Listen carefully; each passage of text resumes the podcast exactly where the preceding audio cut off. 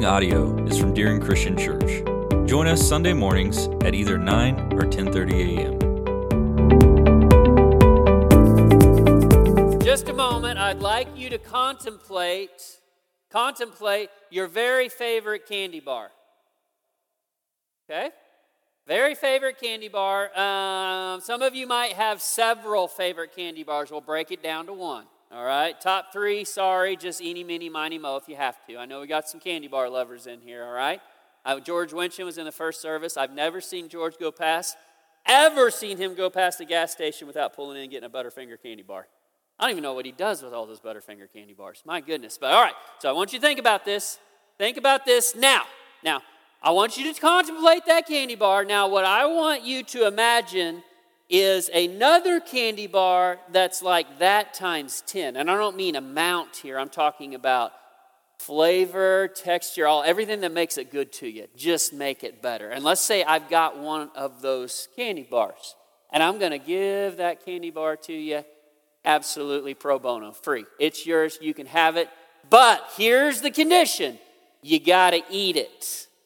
Now, here's the thing I give you this bar, you eat it, and it will not only sustain you for the rest of your life, but you will never, ever be hungry again. Do any of you want that candy bar? We got a few. We got a few, all right? It's kind of interesting.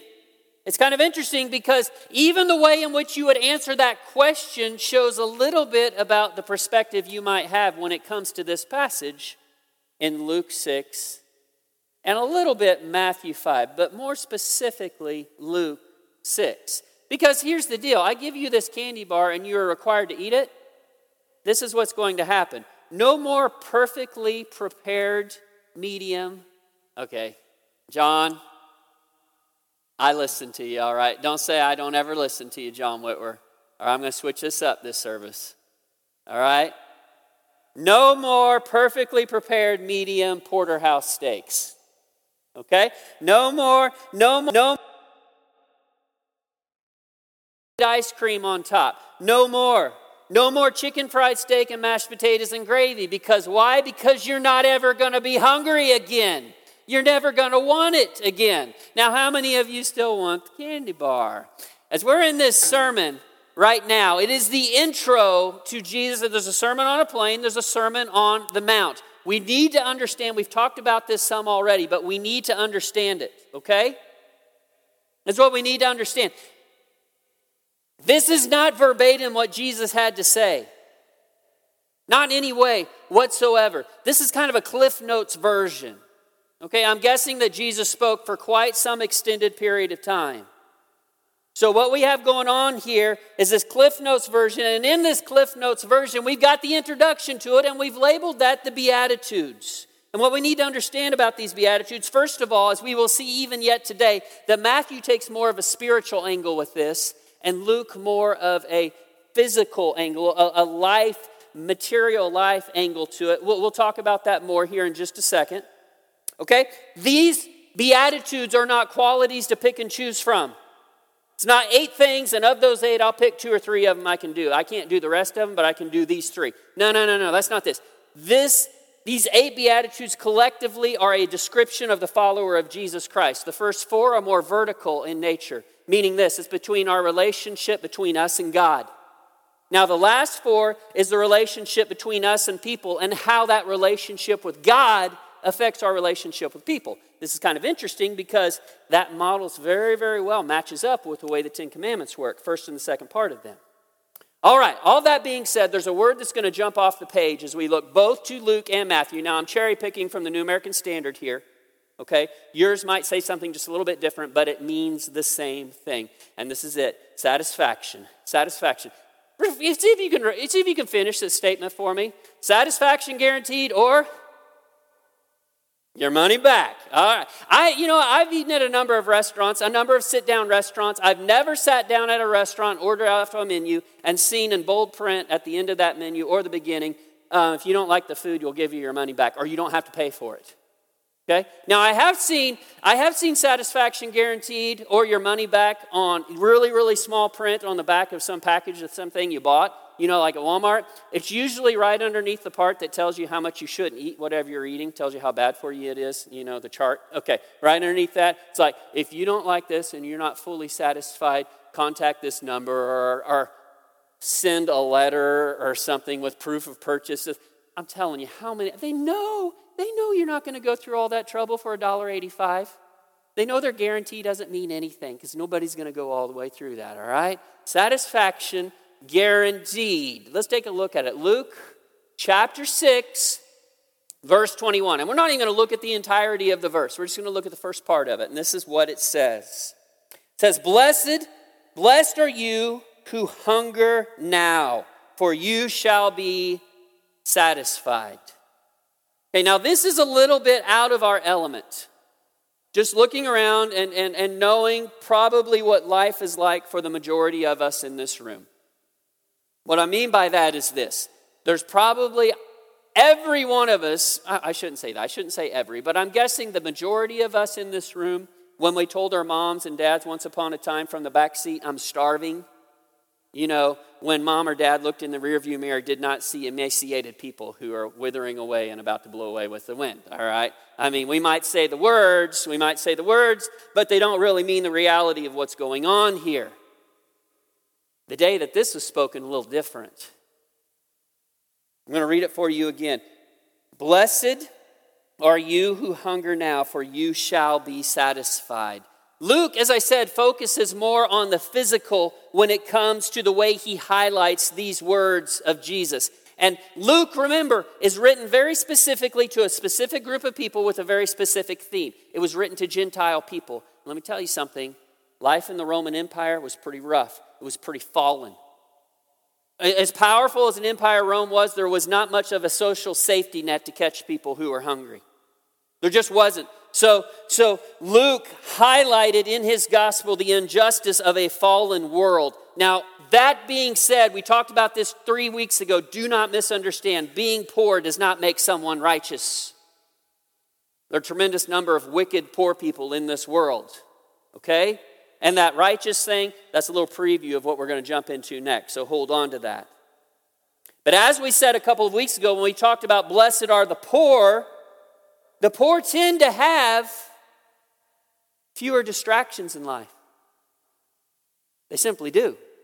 There's less between them and the Lord. You see, we cannot see completely and totally the, the picture painted by Luke without reading the following woe, because that's the way he sets up some of these Beatitudes. Blessed, and then he follows a little bit later with woe. So go, go forward a few verses to verse 25.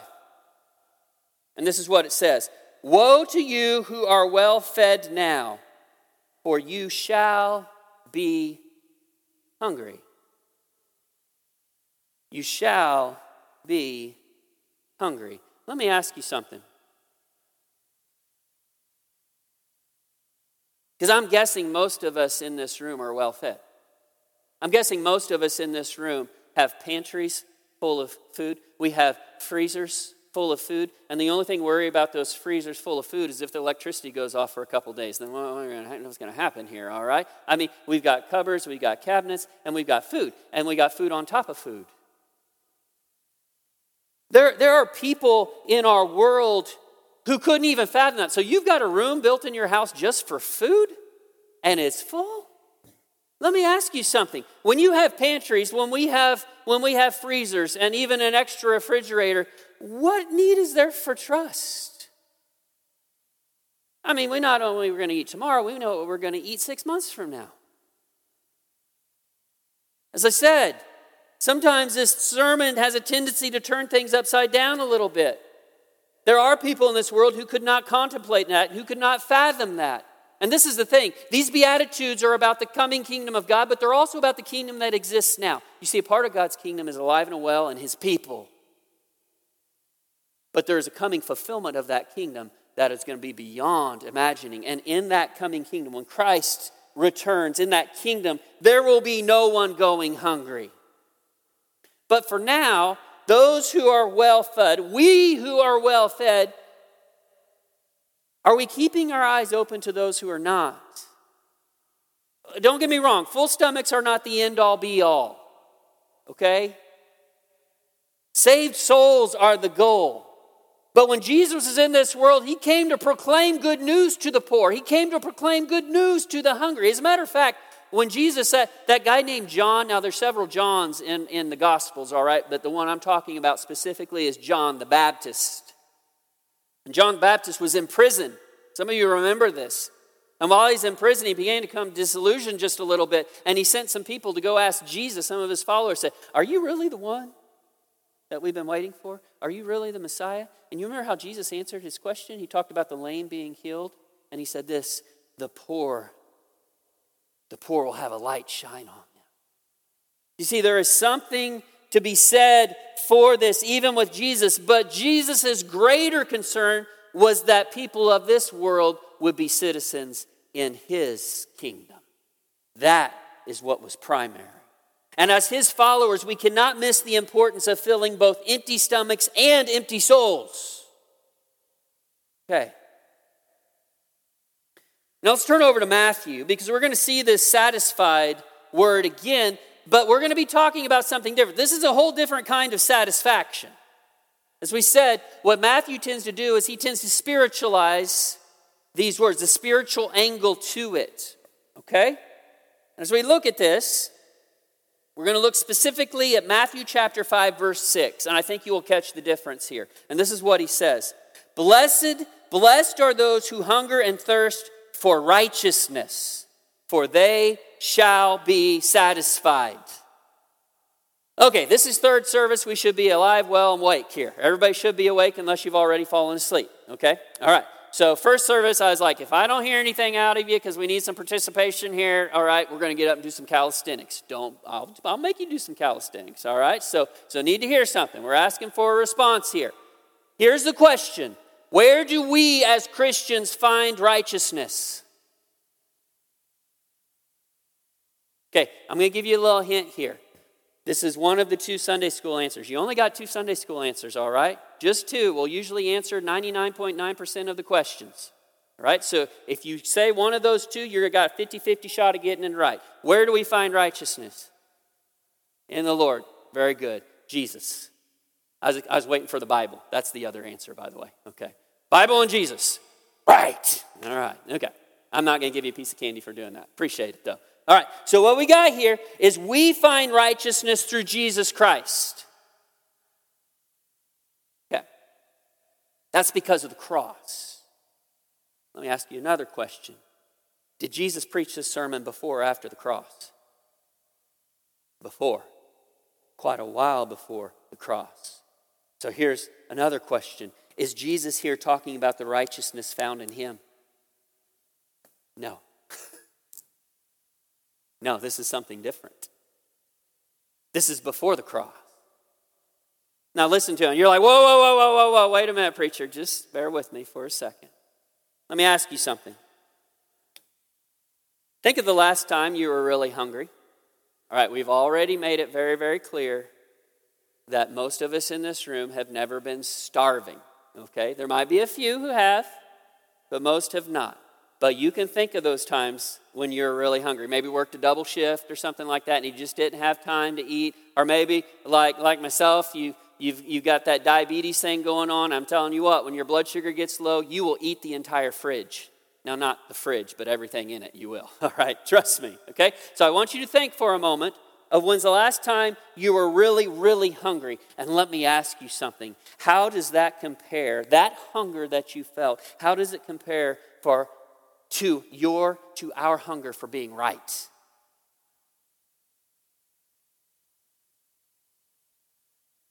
Well, preacher, I love being right. No, I'm not talking about being right in an argument. I'm talking about being right with God.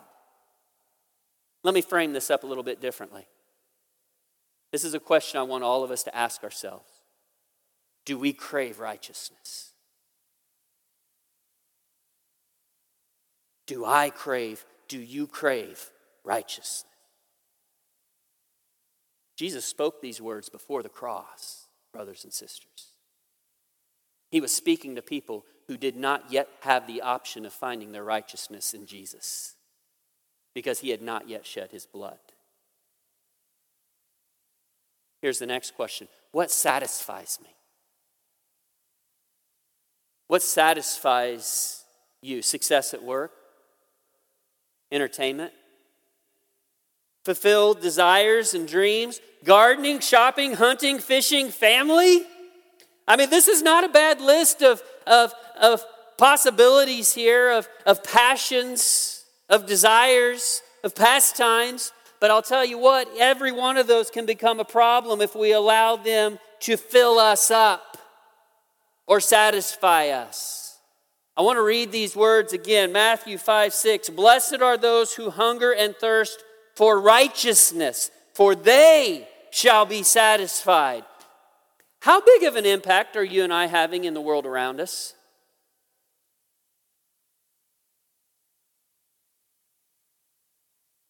When the world sees us, do they see people who crave righteousness?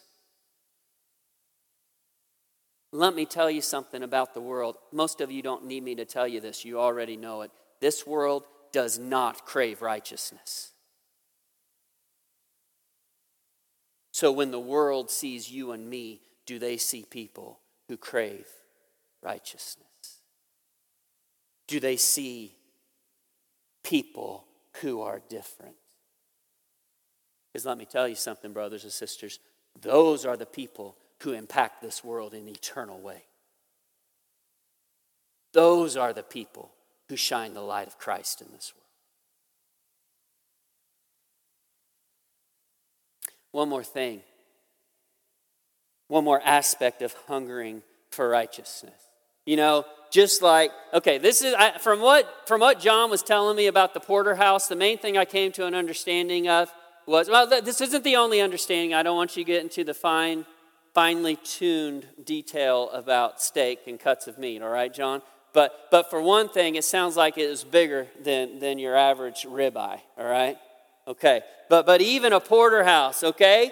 And a perfectly cooked porterhouse, I'm telling you, it is it is seared, it is seasoned, it's got a glaze of mushroom sauce on. I mean, we're talking we're talking quality people and i and it, it is good let me tell you something though it only satisfies you for so long and then guess what eventually you're going to be hungry again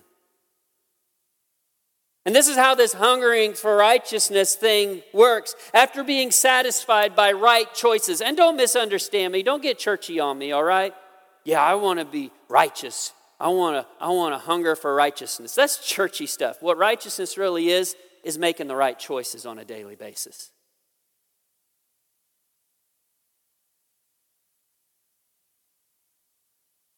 After being satisfied by right choices, the Holy Spirit goes to work again, and guess what? The hunger comes back. And as we grow, we desire more righteousness in our lives. Make no mistake about it, this is the fourth of the Beatitudes. This is the last of the vertical Beatitudes. This is the last of them. And the three before it have everything to do with this hungering for righteousness. That poor in spirit thing, you remember that? We talked about that three weeks ago, all right? Poor in spirit is basically this coming to the understanding, the blessed understanding of understanding God is up here and we're down here, and there's no getting to Him. None. I don't care if you crave righteousness with everything in your being, it does not matter. You are not getting up to God. So, what does God do? He comes down. He came down and He lifted us up through Jesus Christ, His Son. And blessed are the people who understand that, who understand that because of our sin, we're here and God is here. And because of that sin, what does that sin do to us? It causes us to mourn. Blessed are those who mourn, for they'll be comforted. And you got that, you got that true understanding of where we stand with God without Jesus. You got that true understanding of, of what sin does to us, and it brings sorrow to us, okay? That humbles us. What's that? The very next beatitude Blessed are the gentle, the meek, the humble. And you put all of those together, and guess what you end up with? You end up with people who begin to hunger for righteousness. You know, as awesome as it would have been as incredibly awesome as it would have been to not have just the Cliff Notes, Cliff Notes version of this sermon? Can you imagine being there that day and hearing Jesus? Now, of course, you would have to have probably speak Aramaic. Okay, all right, but but let's just say you could and you could understand it, and you're sitting there listening to Jesus and the entirety of his sermon. And it's like, oh man, put me there, preacher. That would be so incredible. Guess what? Guess what? We have a huge advantage over those original hearers of Jesus' sermon. You know why? Because of the cross. And when we look back on these words of Jesus, we view them with 2020 vision. And you know how we get that 2020 vision is called the cross glasses. And we look back at this hungering and thirsting for righteousness and we understand something. We have perfect righteousness before the Father because of the blood of Jesus Christ.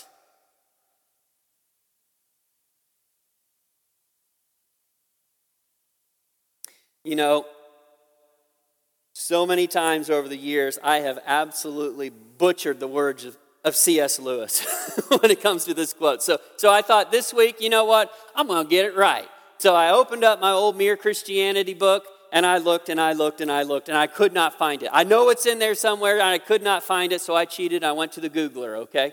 And I went to the Googler and I found and I found the quote. And this is this is it. God. Now, don't misunderstand me, even though I do believe C.S. Lewis had some Holy Spirit working in him when he was writing. It's not scripture. It's not scripture, okay? As good as it is. But my goodness, I love these words of his when he says this God looks at you as if you are a little Christ. Christ stands beside you, turning you into one. Do you get that? Do you understand what the blood of Jesus Christ has done for us, those of us who, who have been washed clean by the blood of Jesus and are followers of Jesus? You, I hope we all realize that when God sees us, even on our lowest days, He sees Jesus. But that's not the end of the arrangement. By the power of the Holy Spirit, Jesus is with us, turning us into Himself. And here's the question, brothers and sisters Are we looking more like Jesus to the world around? That's a very serious question to be asking and to honestly be responding to.